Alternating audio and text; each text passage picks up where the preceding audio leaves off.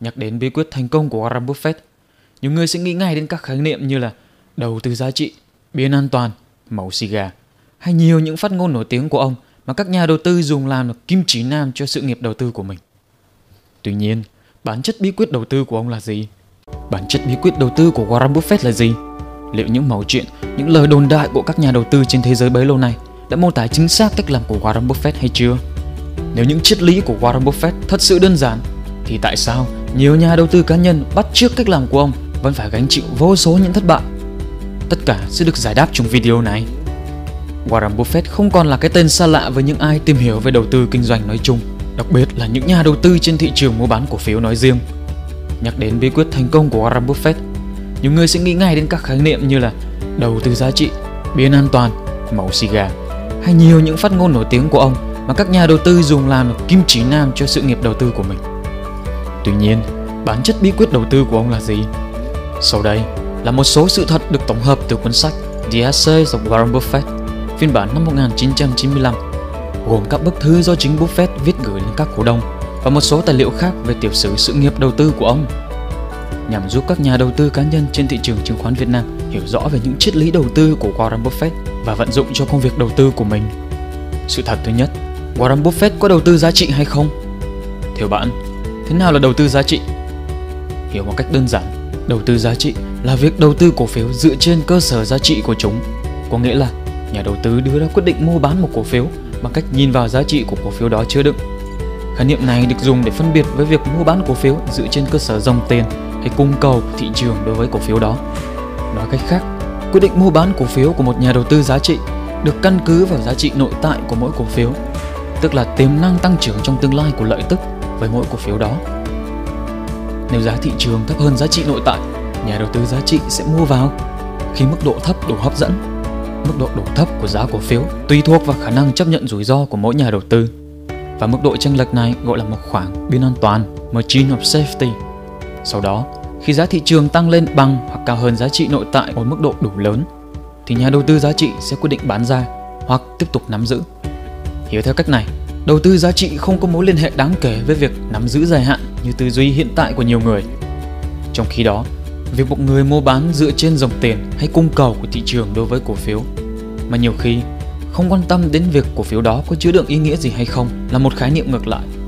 Với cách làm này, nhà đầu tư và các trader sẽ mua cổ phiếu nếu nhận thấy có dòng tiền lớn mua vào cổ phiếu đó và bán khi dòng tiền có dấu hiệu dừng lại hoặc ngược lại. Cũng bởi vì kết quả kinh doanh của doanh nghiệp thường không tăng trưởng nhanh chóng trong một khoảng thời gian ngắn, trong khi giá thị trường lại thường dao động với biên độ không quá lớn so với giá trị nội tại của cổ phiếu. Nên các nhà đầu tư giá trị thường phải đợi lâu hơn để có được một khoản sinh lời đáng kể. Điều này khiến nhiều người đánh đồng việc đầu tư giá trị với nắm giữ dài hạn. Vậy, Buffett có đầu tư giá trị hay không? Bất kể doanh nghiệp tốt hay xấu, giá cổ phiếu của nó chỉ tăng khi có tiền mua vào. Dù dòng tiền đó có đến từ những nhà đầu tư giá trị hay những người đầu tư theo cung cầu. Đối với các nhà đầu tư giá trị, mục đích của đa số họ khi mua vào một cổ phiếu là vì họ tin rằng giá cổ phiếu sẽ tăng trong tương lai. Đồng thời họ sẽ nhận được một khoản lợi tức xứng đáng. Họ tin là như vậy vì họ phân tích được ra như thế, hoặc người khác đã thuyết phục họ như thế. Buffett đã sớm nhận thức được rằng nhà đầu tư giá trị sẽ thành công đáng kể khi mua được cổ phiếu có giá thị trường thấp hơn giá trị nội tại một khoản biên an toàn và sau đó thuyết phục được người khác cùng mua để đưa cổ phiếu đó về giá trị thực nhanh chóng. Bằng chứng là năm 21 tuổi, ông đã quyết định tham gia một khóa học diễn thuyết nói chuyện trước công chúng của Dale Carnegie, tác giả của cuốn sách Đắc Nhân Tâm. Chỉ 2-3 năm trước đó, ông cam đoan với cha mình rằng đã học đủ rồi và không hiểu tại sao cha ông cứ bắt ông phải đi học đại học nữa. Sự thực là trước đó, một số cổ phiếu mà ông lựa chọn theo triết lý đầu tư giá trị từ người thầy của mình, Benjamin Graham, bị chính thầy chê bai vì thiếu triển vọng tăng giá. Sự thật thứ hai, Warren Buffett bắt đầu đầu tư từ khi nào? Có nhiều bằng chứng cho thấy Buffett lần đầu mua cổ phiếu ở tuổi 11. Hồi đó, cha của ông là một broker, là một nhà môi giới. Và trong một lần được cha mình đưa lên sàn cùng chị gái, ông mua vài cổ phiếu của công ty City Service cho cả hai. Tuy nhiên, tại thời điểm đó, Ông giống như đang mua một thứ đồ chơi tiêu khiển hơn là việc ông ý thức được mình đang đầu tư cái gì. Bởi thật sự chưa có bằng chứng nào cho thấy Buffett tiếp tục mua cổ phiếu trong suốt 15 năm sau đó cho tới khi ông 26 tuổi. Ông dành toàn bộ thời gian này để kinh doanh một số thứ như máy bắn bi, giao báo và lang thang ở những trường đua ngựa để tư vấn cá độ. Trong gần 7 năm, từ năm 12 đến năm 19 tuổi, Buffett kiếm được khoảng 5.000 đô la, tương đương với gần 100.000 đô la hiện nay. Nhưng không một đồng nào trong đó đến từ việc mua bán cổ phiếu. Như vậy, mặc dù có thể Buffett bắt đầu mua cổ phiếu từ năm 11 tuổi, dường như đó không phải là thời gian ông bắt đầu công việc đầu tư của mình, giống như đa số các nhà đầu tư cá nhân vẫn biết về ông. Những năm này, ông tập trung kinh doanh và gặt hái thành công đáng kể.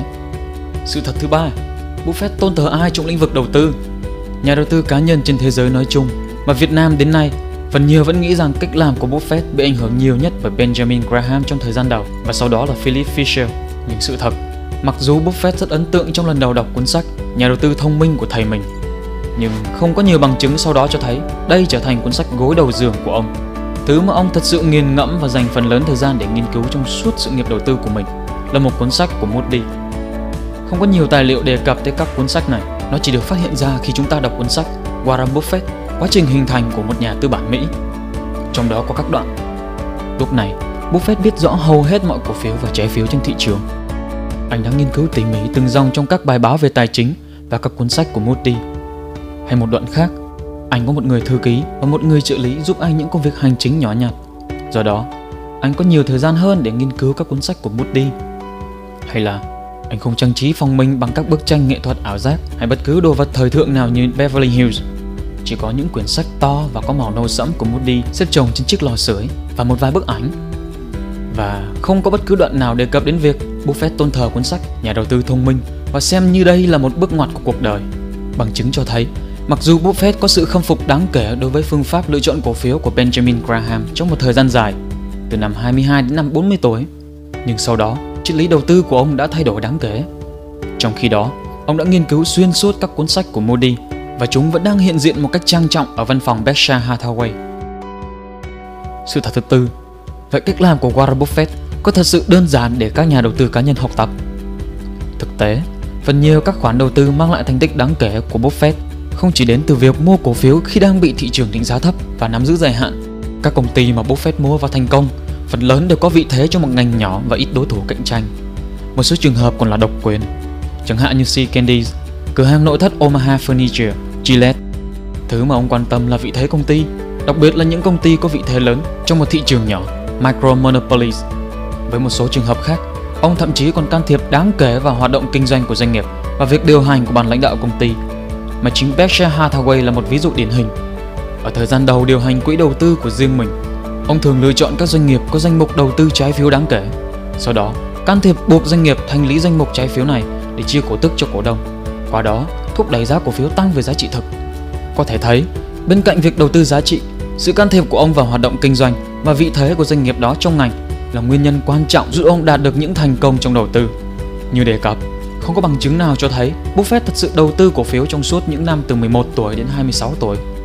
Nhưng từ 20 tuổi, ông đã tham gia phân tích và tư vấn bán cổ phiếu tại một số công ty, trong đó có công ty của Benjamin Graham. Năm 27 tuổi, khi Warren Buffett thật sự bắt đầu sự nghiệp đầu tư, ông đã ngay lập tức huy động một khoản tiền lớn thông qua quỹ Buffett Partnership, chủ yếu là cho mục đích mua kiểm soát được một công ty cỡ nhỏ.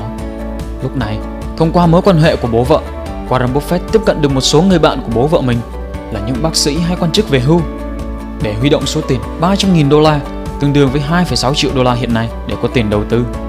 Trong khoảng 2 năm, ông tiếp tục huy động tiền gấp nhiều lần như thế.